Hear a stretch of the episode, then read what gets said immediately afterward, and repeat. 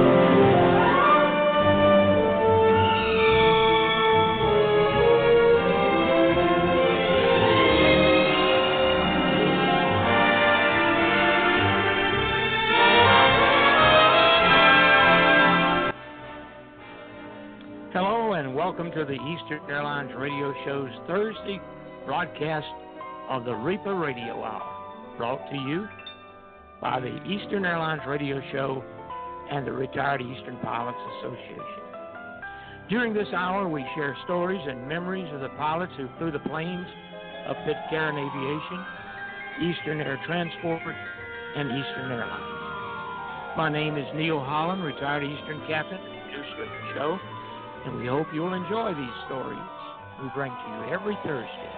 We'll tell your friends to listen in. We hope you will join in the conversation during the broadcast. Now let's get the show in the air. REPA 16, you're clear to start engines.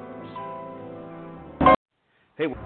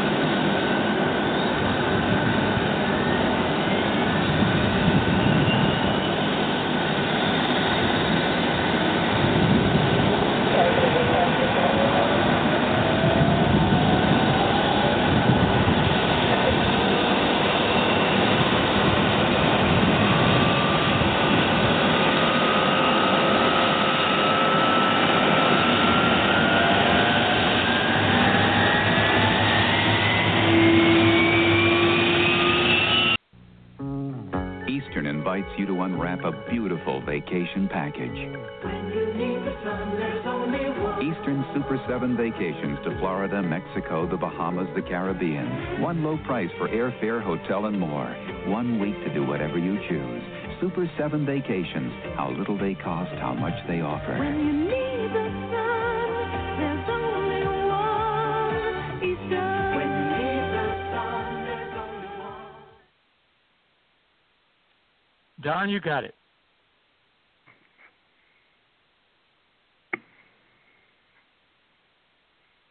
you turn that Don on.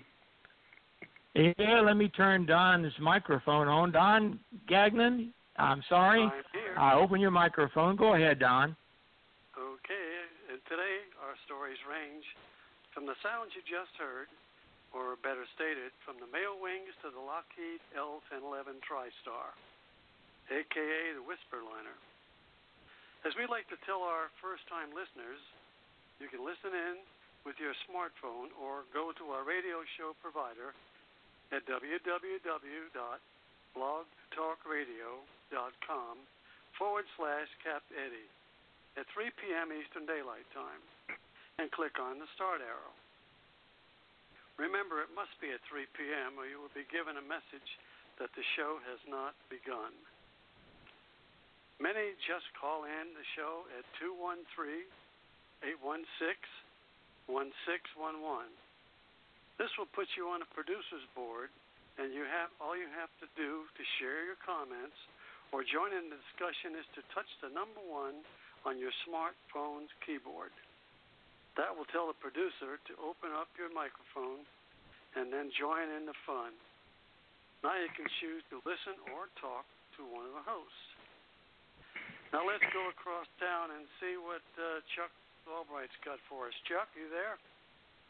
Oh, yeah, Don. In our last episode, 15, we shared repartee's story about Captain Tom Early's story of Sea of Beards, an exciting st- story about a landing gear on an L-1011 that would not tra- retract on takeoff out of San Juan, Puerto Rico. Then we read the great poem Flying the Line by an unknown airline pilot who summed it up for many of the Eastern pilots. The poem, Got Up and Went, described a humorous way of retirement. Then followed a great open mic discussion of retirement. Here, this story is written by the men and women of Eastern Airlines with us each week. These are stories written by pilots who flew the planes of Pitcairn, Picard Air Aviation, Eastern Air Transport, and Eastern Airlines. Stories printed in the Repartee and other publications. Captain Mike, how about starting our program today? Sure, Chuck. Thanks. Chuck, today uh, we share the Hangar Talk article done so well by Captain Fred Davis. It appeared in the 1978 issue of Repartee. Mr. Producer, can you tell us another great story featured in the category of Nostalgia Corner? Another article appearing in the 1978 issue of Repartee under Nostalgia Corner was written by Captain Fred Davis. Here's what he writes. Here are some observations, some of which you might want to use in the future issues of Repartee. In the July issue under Nostalgia Corner, Part 2 were several instances of misprinted material which brought to mind one that I know of. During one of the periods when we had pilots on the West Coast taking schooling on the new equipment, I believe it was on the Electra L 188, arrangements were made for housing accommodations. The arrangements were made at the Vine Manor, and we received a telegraph stating that the reservations were there uh, in Hollywood. Speaking of the cold weather this past winter, I'm reminded of one of the mid 30s at a time when the airports did not have the snow moving equipment they now have. At Newark, instead of trying to remove the snow, it was rolled down and allowed to freeze. Then we flew off the top of the resultant. I came into Newark one night after a day of fairly warm temperatures. There was a good frozen crust on the field when I had departed earlier in the day, but it had softened up considerably in the meantime. All went well until we had rolled far enough for the weight to be supported mainly by the landing gear, at which time the wheels broke through the crust and the Electra came to a very abrupt stop. All of it, that is, except the tail, which kept on going. We were looking right down over the nose at the snow. Fortunately, we did not go all the way up on the nose, but settled gently back down on the snow with no damage to anything. During this time, winter, this same winter rather, I remember at least one day before the surface was frozen sufficient for taking off when the only clear space was between Eastern's building and the National Guard.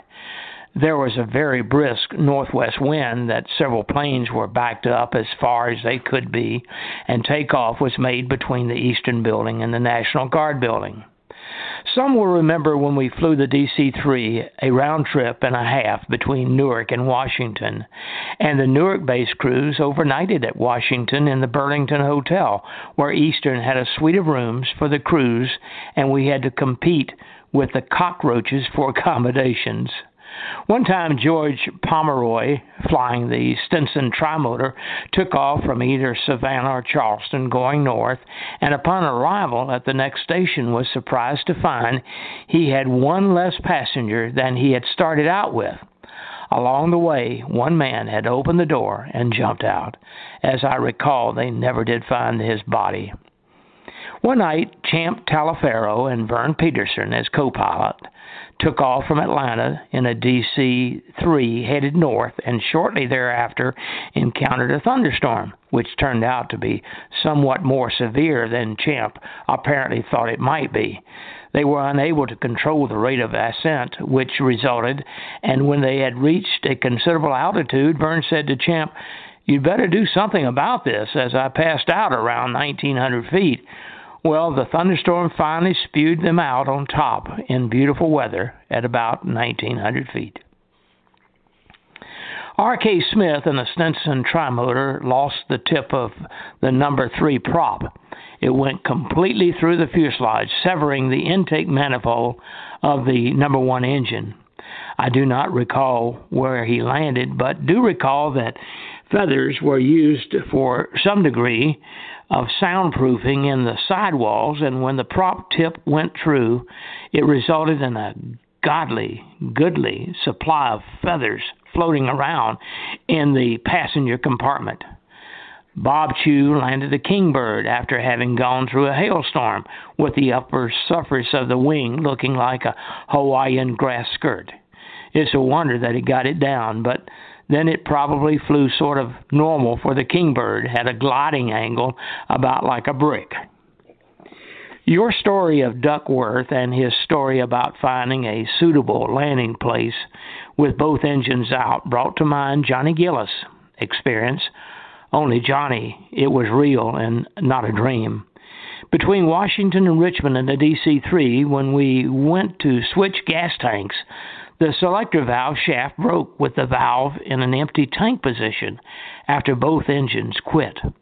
He feathered both props and was able to glide into the Richmond airport, remembering to unfeather one prop just prior to landing so he would have hydraulic pressure to ensure getting the gear locked down.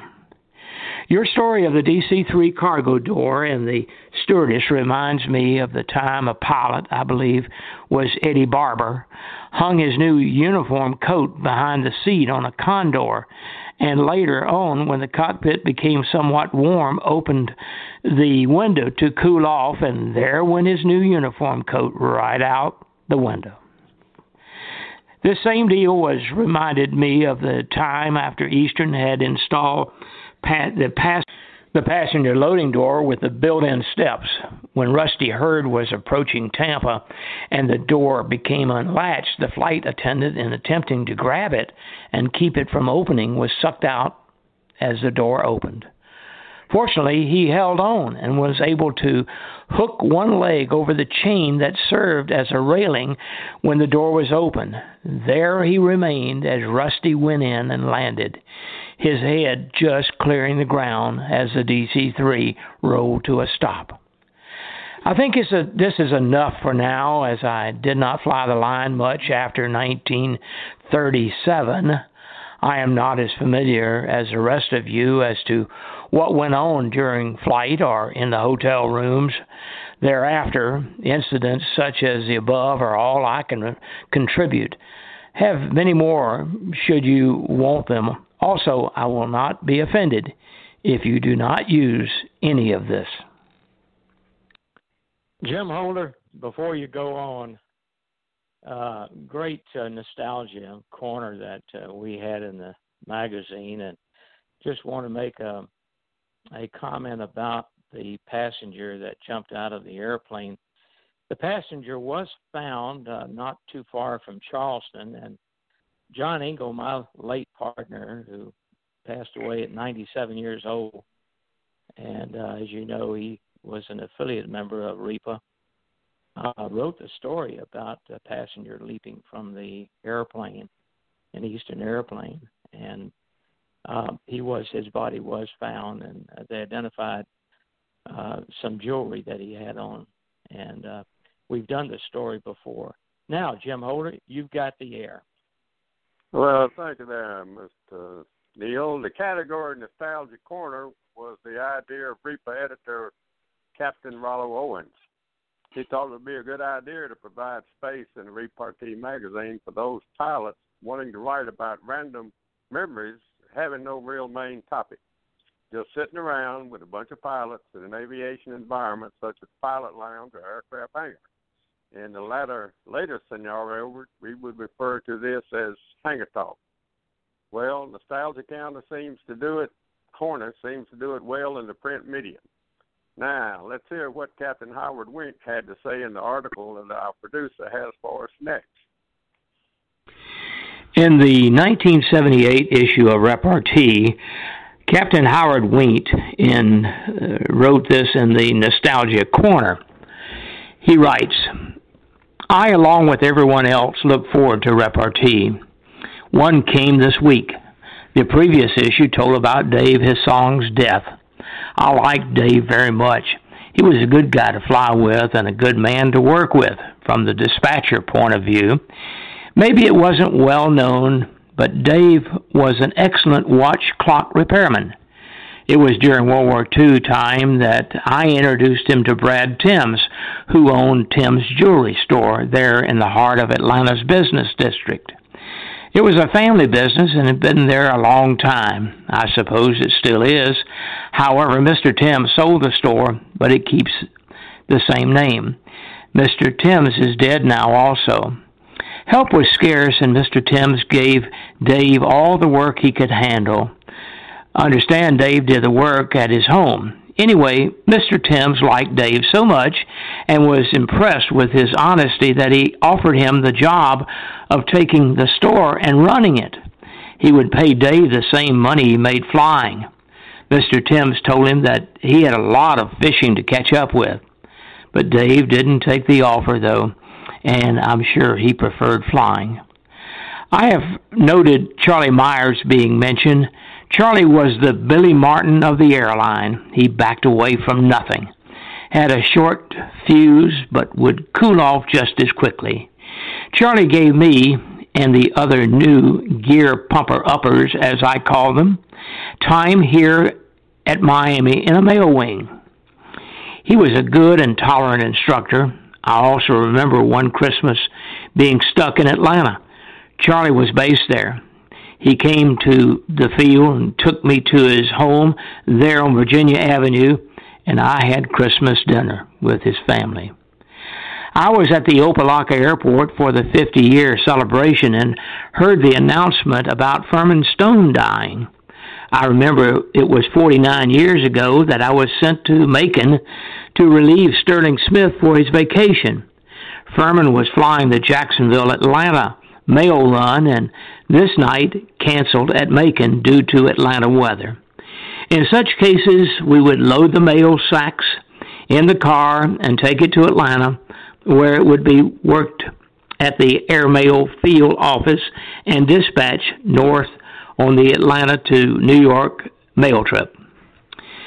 Furman was a newlywed then and had an apartment there in Hapeville in the Avon Apartments.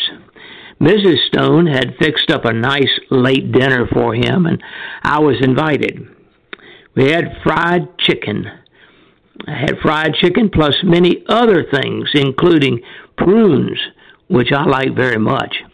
However, these prunes had been pitted and cream cheese inserted. I vividly remember chomping down on a prune and having the cheese come out. I do not like cheese in any form and was certainly in a predicament. I don't remember now or how how I disposed of it. I always remember Mrs. Stone as a sweet, attractive lady. I also remember the anteater type landings Furman sometimes made. Talking about landings, Slim Thomas always made wheel landings and always with excess speed. I remember coming back from Patterson Field with him in one of those three Boeing 247D planes we had in the instrument school. Had to go around. Bob Chew would use any kind of flat setting he wanted. A flap setting that should be no no flap, or one quarter flap, one half, or full flaps. Wheel or three point didn't make any difference to him. All those fellows were swell to fly with. I remember one time here in Miami, Slim, R.K. Smith, and I took our guns out to a gun range. Slim had a brand new Sears Bolt Action 22. During the shooting, a small piece of the ejector came loose and fell in the sand. We all got down on our knees searching in the sand for the small piece. Slim getting madder all the time. He said, Every time you try to get something for nothing, you get blank, blank, blank. We did find the part, however, and Slim took the gun back to Sears and they gave him another one. One time on old trip number six out of Miami to Newark, we had these two girls on board from Philadelphia. They had been down in South America and were reading the book Latins Are Lousy Lovers. Said they were really, they really were, they said. Anyway, they had a bottle and were hitting it pretty good. Slim took the bottle from them, saying he would put them off if they got drunk. Slim hid the bottle in the back of the cabin. From then on, they called him their father confessor. When he landed at Charleston and started back through the cabin, one grabbed Slim's sleeve and told him to bring her a Coca Cola. This burned old Slim up. I believe it was Henry Holden's retirement party there at Lakeside that Henry made his talk that had every everyone laughing. Henry amazed me with his talent. I remember once of a dispatcher a dispatcher's annual route check to Brownsville on a Martin. We changed crews at Houston, and Henry was the new captain. Everyone in Corpus Christi, Henry began wondering whether he had uh, the coffee pot off before leaving the apartment back home, thinking that it could set the house on fire. Anyway, on landing at Corpus, Henry called the, his landlady and had her check. When he left Corpus for Brownsville, Henry said it. That's the first time I ever paid a dollar and a half for a cup of coffee, and I didn't even get to drink it. Well, fellows, it has been a great life, and I have had a barrel of fun. I treasure my friends and memories. Yeah, as a side note for uh, Captain Howard Went, uh, he wrote a book on his memoirs and whatnot that was pr- uh, done around 1960. It's a 68-page uh, soft-cover book. It was Mhm. called "Plowing the Back 40." You guys have probably heard about it. I remember that. Yeah. And it's yeah. uh, the name of it was uh, "Plowing the Back 40," and on the bottom of it it says "Years." That is. But anyway, that's a very interesting book that he did write. But anyway, uh, as we continue on, over the past 15 broadcasts, we've heard a lot of poems written by pilots. Today's poem was sent in by the late Captain Leo Clooney, and it expresses the feeling of the early aviation pioneers that flew the airmail. No one living today can say that they've experienced being an open cockpit airmail pilot. Mr. Producer, do you have a poem poem that I flew the airmail the mail? Yes, and this was dedicated to Dick Merrill. Here we go. Another Nostalgia Corner article uh, written uh, by the editor of Repartee at the time is the following tribute to Dick Merrill. The following preface and poem by Captain Leo C. Clooney, who passed away this past December, was received from Captain Dick Merrill. We have no knowledge of the circumstances involved with the writing or distribution of this beautiful poem. We copy we the copy we have, which is a Xerox copy, has a handwritten dedication to Dick Merrill. We do know that when we read this poem, a facet of Leo Clooney that was heretofore not known to this editor is revealed. We feel that everyone should share it with us. The fabric covered biplanes of the early barnstorming and airmail pilots have long since vanished from the air, and the scream of wind through flying wires is a sound forgotten. Gone too are so many of those early pioneer pilots.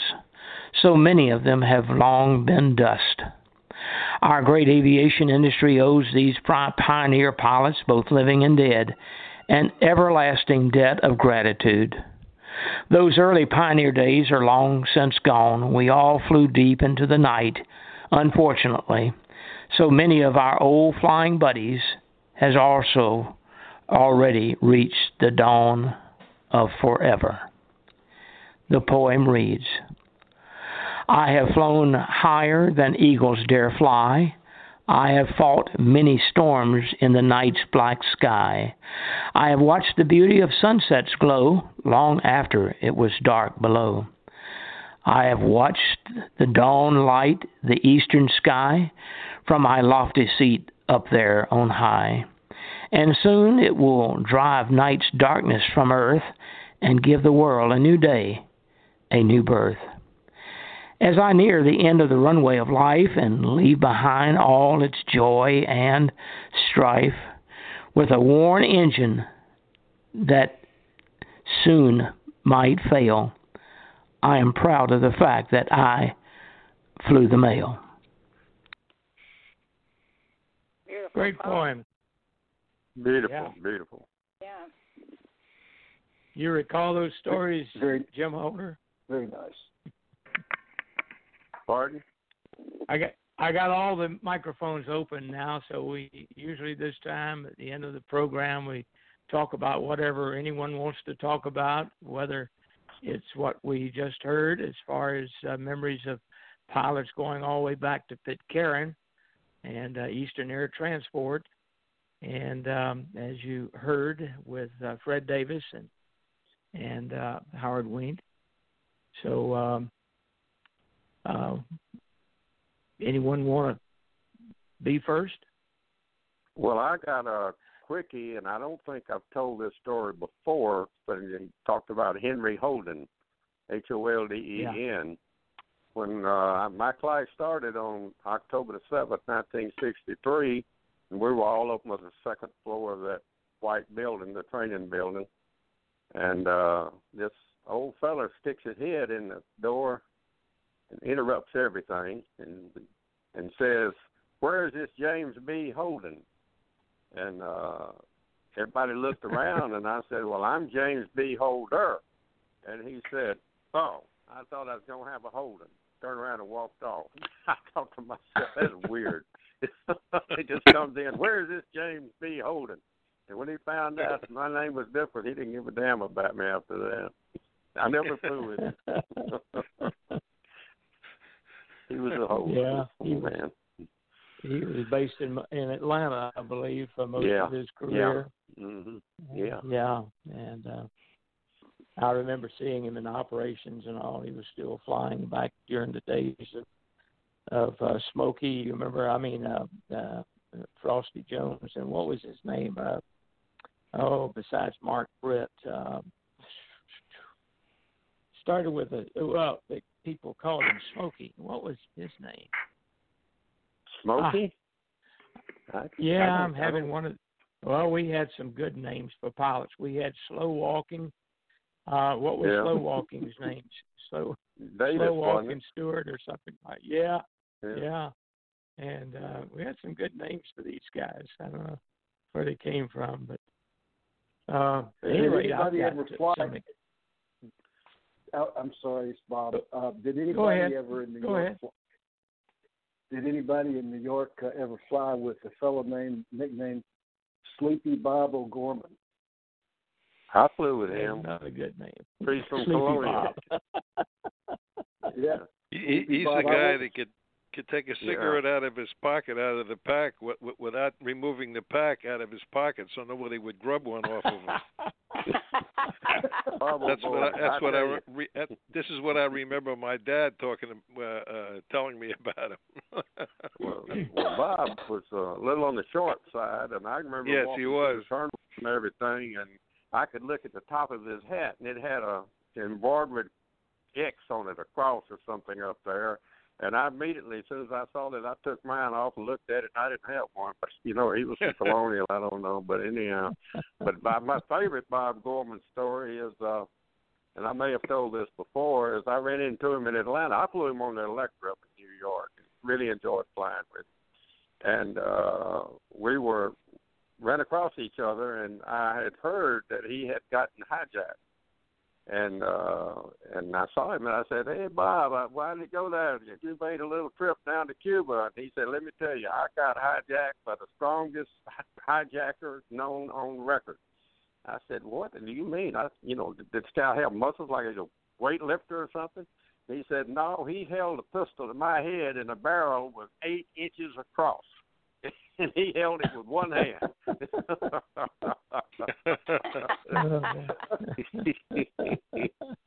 Hell, Bob. He Well, was you know, I. I flew with him. I flew with him on this, Bob. I flew with him on, I believe it was on the DC-8 of the 1011, and um, apparently he really did have some sort of a sleeping disorder because, you know, you could be taking off uh, first leg of the day and making a making a turn out, and he would he would drift off. You'd have to take it, and uh, I think they discovered Hmm. later that he actually did have some sort of a, a sleeping disorder. Mhm. when you know when you when you mention guns, uh, Jim, uh, we all remember the story, and I don't know how I'm going to present it here. I'll try to use uh, discretion here, but you remember the story about Bill Malone and his gun in his flight bag? Oh yes, yes. I have a vague, Yeah. I have a vivid remembrance because I was part of that group standing there listening to him at crew schedule in Atlanta when uh that other captain, what was the other captain's name?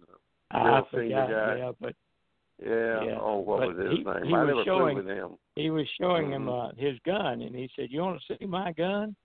And uh, Bill had a peculiar way of talking, but Mm. uh, and it was done quite well by Ernie Waldrop. Waldrop, Bill Malone thought actually Ernie Waldrop did a better job of him than he did himself. But he was describing his gun to the captain in the jump seat, and uh, the guy took the gun and he looked at the sight, the little sight thing in the very tip of the barrel. He Mhm. said, "You know what I would do if I were you?" And Bill said, "No, what would you do?" He said, "Well, it'll make it shoot straighter." And and uh, he said, "If you'll file off just a little bit of what you have here, file it off." He said, "It'll really improve your your sighting." And he says, "Yeah." He, he says, "Why is that?" He says, "Well," he says, "Well, wait." Oh, he said, "If you file it off, it'll help you." And and Bill said, "Well, why is that?" And he said, "Well, when they stick it up, you know what? It won't he, it won't hurt you as bad, or something like that." Bill Malone. There's been different varieties of that story, but always Bill Malone was one with that big old forty-five six shooter. Yeah, yeah. Big old long silver barrel. Any of you guys carry guns in your flight bag? Jim, Bob, or I never, whoever's. I, I never, I never we did, used but I've we used to carry uh uh in my in the in the corporate field like i said we were part 91 and uh, when i flew for the uh, kuwaitis and uh and uh, uh, for many years and we we had in the cockpit of the seven two, we had a, a holster underneath each cockpit seat and we had Oh. the gun uh, hidden in the forward lavatory and one in the aft lavatory underneath the velcro uh, panels because we used to fly international and we carried a lot of cash around in the airplane for the boss to use and whatnot. So, uh, Mm. so we we always we always had snub those uh, charter arms, 38 snub nose specials in the uh, under the seats. Wow. we had to make sure that they came out during maintenance checks. Yeah. I gather they weren't authorized, right? Well, of course, we were we were not an N registered airplane, so uh, we weren't really under the scrutiny of anybody to come on the airplane to ramp check us or anything. So uh, they did create a few problems over the years, but uh, not not uh, uh, not to interrupt any of the uh, security uh, people and all the rest that we got involved with. Uh, so it was. Uh, interesting having all of those. Uh, you know, when they had the cockpit seats in, in the when they were outfitting the airplane, they were uh, rebuilding the seats, of course, and uh, sort of make sure everything was working right. And they, and they built these Mhm. boxes with a little spring clip that held the the door on, closed on the front, and it just flip it open, and it had the little holster riveted on the inside with the uh, with the ha- handle of the gun sticking out, so you could it, so you could readily uh, get it out of the box without hesitation. Fortunately, we didn't ever have to to use it, so. Uh, but it brought it brought, you- it, it brought attention to a lot of people. Do you guys Yeah, I- I remember the crash if acts? Yes. I'm sorry, Bob. Go ahead. Oh, I said uh, I believe if I saw an airplane equipped with all those gun holsters, I might look for a job someplace else. well, you guys remember the the crash axe in the cockpit? Uh, I remember Yeah. on the Convair 440, uh, we had one, and I don't know when they took that crash axe out. Uh, help me. Anybody remember? Uh, Chuck, maybe you in maintenance remember uh, when the crash axe was removed. Let's see. I came there in um, '73, and the axes were still in the the cockpit because I think I told a story about the um, the um, federal agents came down. We came to taxi a plane from the Miami terminal over to the Miami maintenance, and uh, of course I I was going to uh, be in the left seat. I was going to taxi the airplane, and the other two guys were going to monitor the instruments and stuff. So we were standing in the jetway, and here comes the three guys in the DEA uh, coats, you know, those little raincoats they wear. And the one guy says, We'd like you to stay there for a few minutes. Uh, we have something to check in the airplane. So I said, Okay. So we just actually we went back out and sat down in the seats out out in the uh, waiting area, and they were in there for probably I don't know half hour, forty five minutes, and they come out and the guy says, "Okay, you can you can go in now." And uh, I said, "All right." So I normally went up and sat in the captain's seat and started checking things out and making sure we had the start procedures and all that stuff. And my um, where the second officer would be, he was checking out the, the the panel and making sure the AP was running and everything. So my co-pilot, the guy that's in the co-pilot seat, um, he was learning to taxi airplanes. So he says, "I'm going to go use the John for a minute." And I said, "Sure, go ahead." And we hadn't got any engine starts or anything. He comes back and he says, "Chuck, I think you better go see this." I, I said, "Okay, what's the problem?" He says, uh, "See that place right there where the fire axe is?" I said, "Yeah." He says, "Come back and on an L1011, they have five um, toilets in the back. It makes like a semicircle, so to speak, in the back of the airplane. And they had taken that axe and chopped through the walls of all five of those um, commodes there, so to speak, tore up the whole inside of the airplane in the back, and used that axe to chop along some part of the wall. And uh, I said, "Oh man," I said, "That's going to be a problem." So I went back and and called. Uh, I had a radio, one of the radios that we carry, and I called my um, lead man and I told him the problem. He says, "Wait there, don't do nothing." So about a half hour later, here comes the lead man, the the, the uh, foreman, and the, we had a like a director of maintenance. Um, this was on the night shift, and they all went back there and looked at that and came back and they said, "All right, we we'll, we take pictures and all this stuff and everything else, and turn it into the security people." I said, "Well, what do you want to do with the airplane?" He says, "Is the airplane uh, run? Can you run the airplane over?" I said, "Yeah, the the the commodes don't have anything to do with running the air." He says, "Just drive it over on the other side." and park it in front of the hangar. Don't park it on the line. So I did. Boy, there must have been thousand people over there. What it, what they were looking for is, I found out later, is, is somebody phoned in a tip that there were drugs on the airplane because Eastern was in a big drug war back in those days, and um, they, the DEA agents were were looking for drugs inside the walls and that's what they used was that fire axe. But they Right, took them out later on. Um, Yeah, interesting story.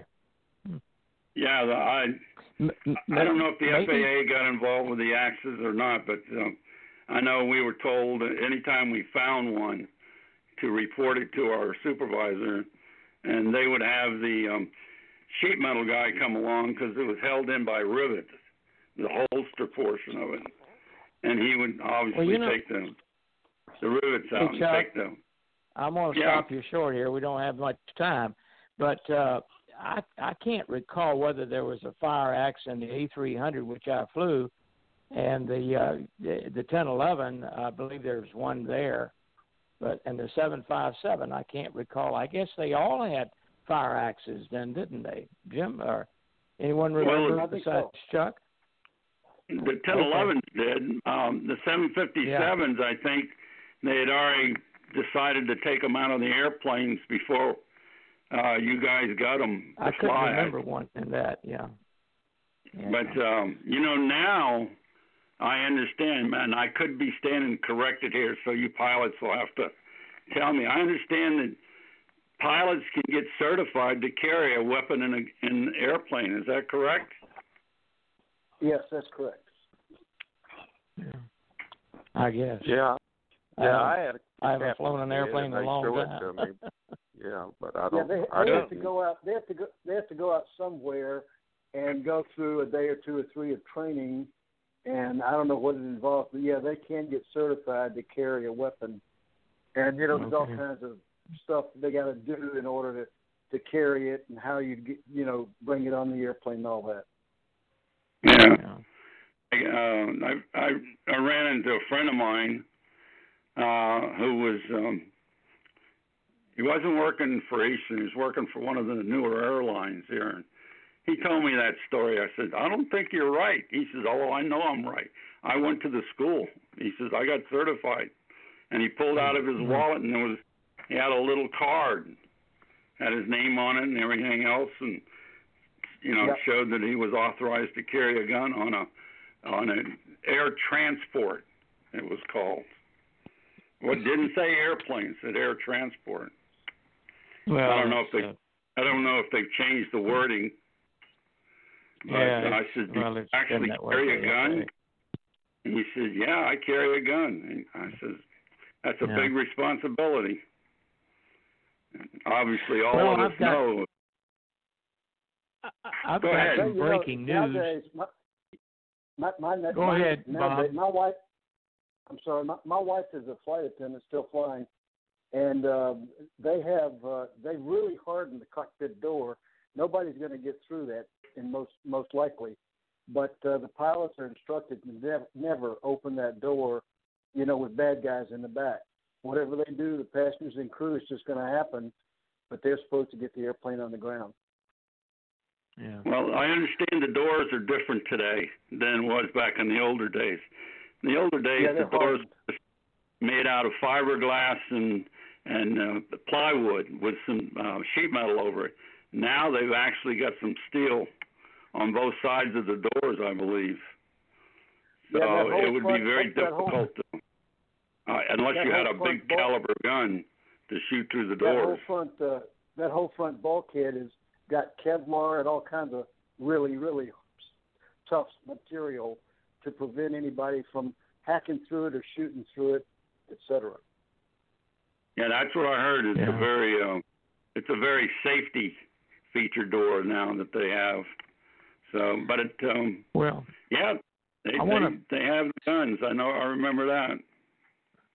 I got But the two, fire uh, axes, that was funny. I always, I always reiterate that Hey Chuck, story can you about hear me? I'm trying to get through here. Hello? Okay. Hello. Yeah.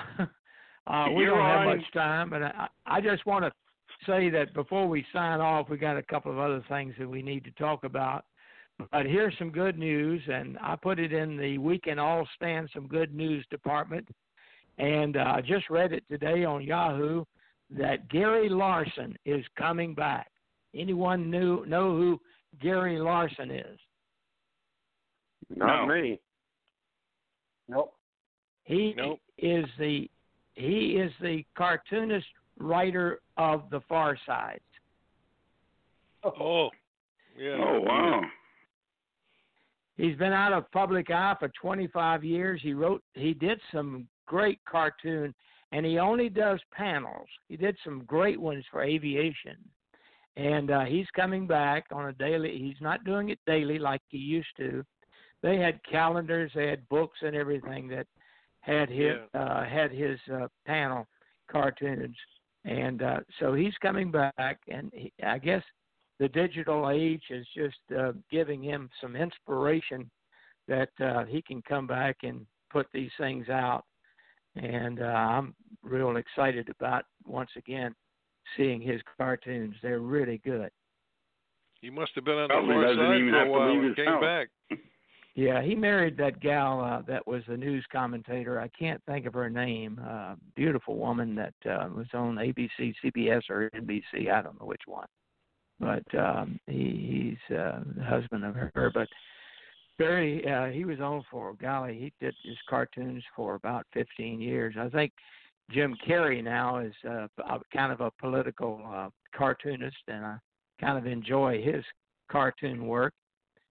And uh, but at any rate, and also the other thing I wanted to talk about is real quick. If you saw the article about United Airlines tell, saying that they are considering cutting back by 45 percent of Yes, all of their Yeah, that was on the news. That I was saw on the that. news. Yeah. Yeah. Yep. 45 Yeah, percent. 20, 20, 2,250 pilots. They don't want to furlough Wow. as many pilots as, as the rest of the people because it costs so much to retrain them and get them current again. So they're going to probably not lay off as many pilots percentage wise as they do flight attendants and other people. That's what I read. That's amazing. Yeah. Yep, that's right. Well, Be interesting to see how the planes come out uh, configured in the new seat configuration for, you know, separation of, of people. Because Yeah, you're Yeah. talking about a lot of revenue. Yeah. Some of the airlines, Well- like Southwest, are off, offering uh, leaves of absence uh, for, to their, well, I know about flight attendants, and they could take a six, twelve, or 18 month leave at 40% pay and full benefits. So that's a that's a very good deal, in my opinion. yeah. Well, Very good, thing I uh, got in, in Go that ahead, Jim. regard, if I might, yeah, is I took my son Mike at the airport. Uh, he's been home for two weeks. and He's going to Stuttgart, Germany. He's actually in Stuttgart now. But I took him out to the international terminal here in Atlanta, and it looked deserted. Deserted. My goodness. There was one Right, car Kelly. on the departure parked. I parked behind it with my truck and I didn't want to go in, but I didn't see anybody at all. One car, you know. Normally they're looking for parking places all over the place, and uh, it was still sitting Yeah. there empty when I left about five minutes later. And he said there was hardly anybody on the airplane done stop to Amsterdam. I don't Is think it Did you go into the terminal, Jim? Did you did you go in the terminal? No, I did you did go not. into the terminal? No, I did not. Uh, I just dropped him off and and drove off. We'd already said goodbye and all that kind of stuff, so I just dropped him off. You know, you know the funny part about this, it's not funny actually. They they're laying off pilots in in the airline industry, but they can't keep enough pilots in the Air Force. Yeah, it doesn't make sense, does it, huh? And Well, they give them anybody- ranks, they give them bonuses, they give them anything that to, that they'll sign up for six more years to fly. Uh, they're they're losing more fighter pilots than anything else. When did you Well, see that this? might be history now because the, the, the Yeah. airlines ain't hiring. That's, That's true. right. Yeah. And Yeah, they used to come out of the the, uh, military mili- to get jobs. Couldn't understand why a military would be, especially fighter pilots, wouldn't be uh, would want uh, they wouldn't stay in. I mean, they're having all that fun and getting paid for it too. Yeah. Yeah. that, that's true. Well, Michael's you know, an Air it's, um, pilot, you know, and you got to he- he realize that a fighter pilot probably only flies maybe uh three or four times a month. The rest of the time Yeah. he's flying a did you desk or doing school Jim, or what whatever was- else. Jim, go ahead. You, you kind of cut him off there, Chuck. Sorry. Well, yeah. Well, Michael's an Air Force pilot, and of course he's doesn't fly much himself anymore since he's a bird colonel. But he he says that, that, that they're not leaving. You know, of course he's and he doesn't have fighter squadrons. He's got uh, you know special ops type aircraft, and uh, but they're not having anybody getting out. Are they uh, cross so training uh, right helicopter pilots and fix? No, they're usually individual airplanes. Yeah, yeah. When I was in, if Dor- I was in two fighter outfits, and if you were an F4 pilot, that's what you were. And then later on, uh, F-16 pilots is the same thing. The only time you change planes is when you change commands. That's Yeah. correct. Okay. Okay, very good. All right. We're about to close this out. And Dorothy, what's coming up? Can I we say have something real coming quick? up our, our Yeah, go Monday ahead. Show. Excuse me, Dorothy. Go hang ahead, on a I heard second. it. I got- Go ahead. I saw REPA Jim, Chat go ahead. I just, yeah, I saw REPA Chat Yeah. here on the screen, and I wanted to tell you that tomorrow, Jerry and I are meeting at 11 o'clock with our wives, and we're going to start putting together the second volume of two, two 2020 REPArtee newsletter, and it should be mailed tomorrow evening. And those of you who are REPA members and whatever, you should be getting it come Monday or Tuesday. Very good. All right. Look forward. Still no plans for the reunion, right? It's canceled. not going to be any plans. We we I don't want to get into it, but there's a bit of a sales. Uh, no, I'll just go ahead with the show. I Okay. won't say much more. All right, Dorothy, what's coming up? You got the you got the microphone. Okay, on the 13th, which is Monday, we're going to have the dance music of the bands in the 50s, followed by a little humor goes a long way. After that, we'll have another music, dance music of the bands in the 60s. And then we'll go on to history crew schedule. And coming up, we have retirement over the history of commercial aviation. We'll have air safety and bird strikes, and we'll have a in September a Hall of Fame award. So we have a few things coming up, and all of it's listed on our website. And of course, we'll have the updates every week in our e-blast. And anything you need is on the website, so be sure to go there and check it out. And remember, folks, we can always use a donation of forty dollars to keep us going on the web and uh, in the air and uh, into 2021. So please consider that. All the information is on the website, and announcements are made every single Monday on our show. And thanks again for listening. Back to you, Neil.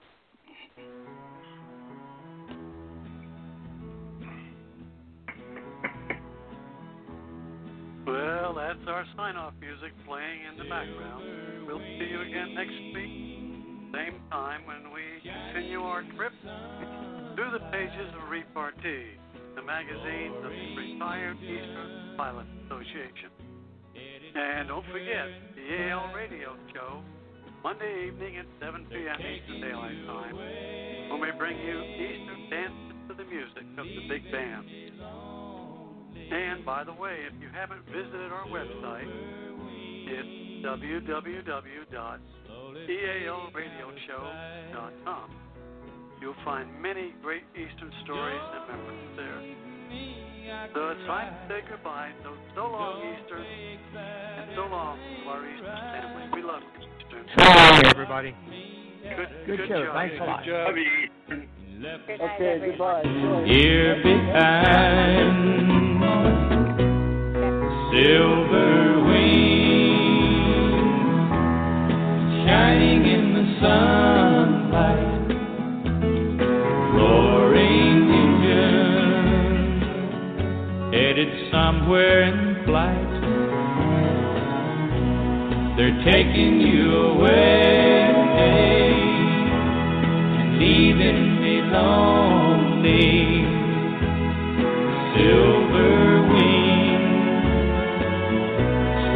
Fading out of sight.